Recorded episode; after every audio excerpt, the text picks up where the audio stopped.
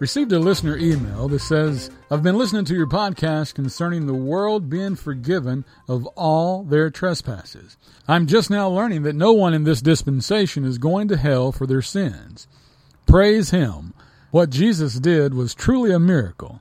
This is a wonderful truth that everyone needs to know. As I understand it, you're saying that even though God is not imputing sins to the world, that does not mean they are saved. It simply means they are forgiven. It's only those that hear the gospel and accept the free gift who are saved, correct? Since learning this, I have set a course to talk to as many people as possible about this terrific news.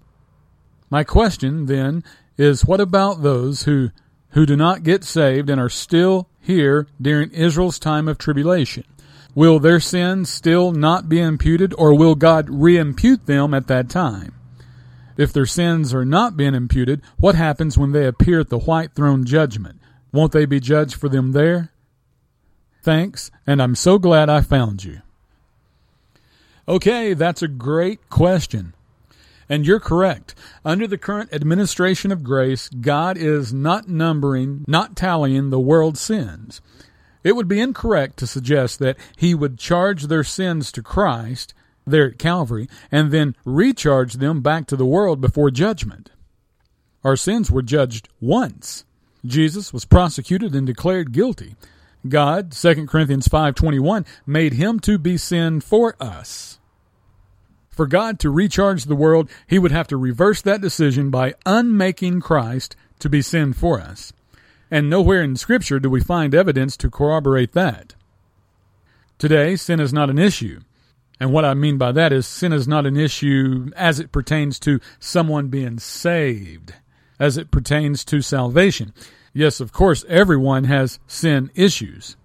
And as believers, we should flee from all appearance of evil and strive daily to walk worthy of our calling.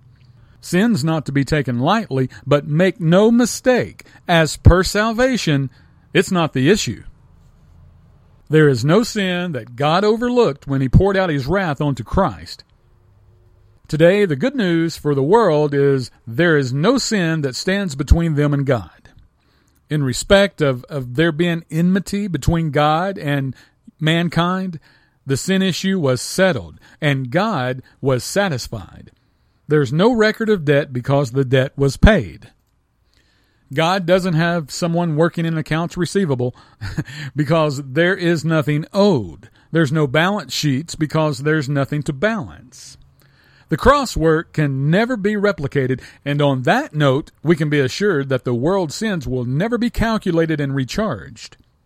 The world's account was cleared by the blood-stained cross of Christ. You know, people will sing about the old account was settled long ago, but they don't believe it. It's sort of like like singing what can wash away my sins? Nothing but the blood of Jesus.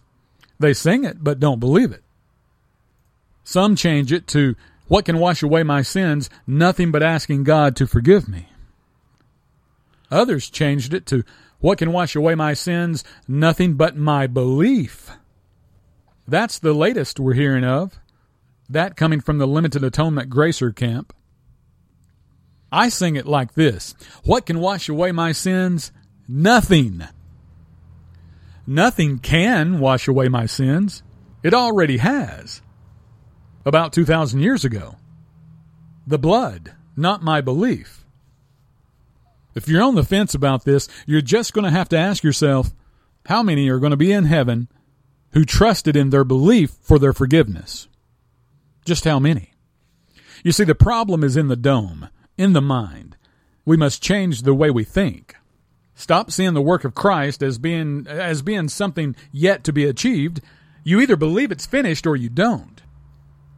There's not an in between. It's black or white with no gray. Now, even though the world's sins will never be recharged, that in itself does not mean the world is saved.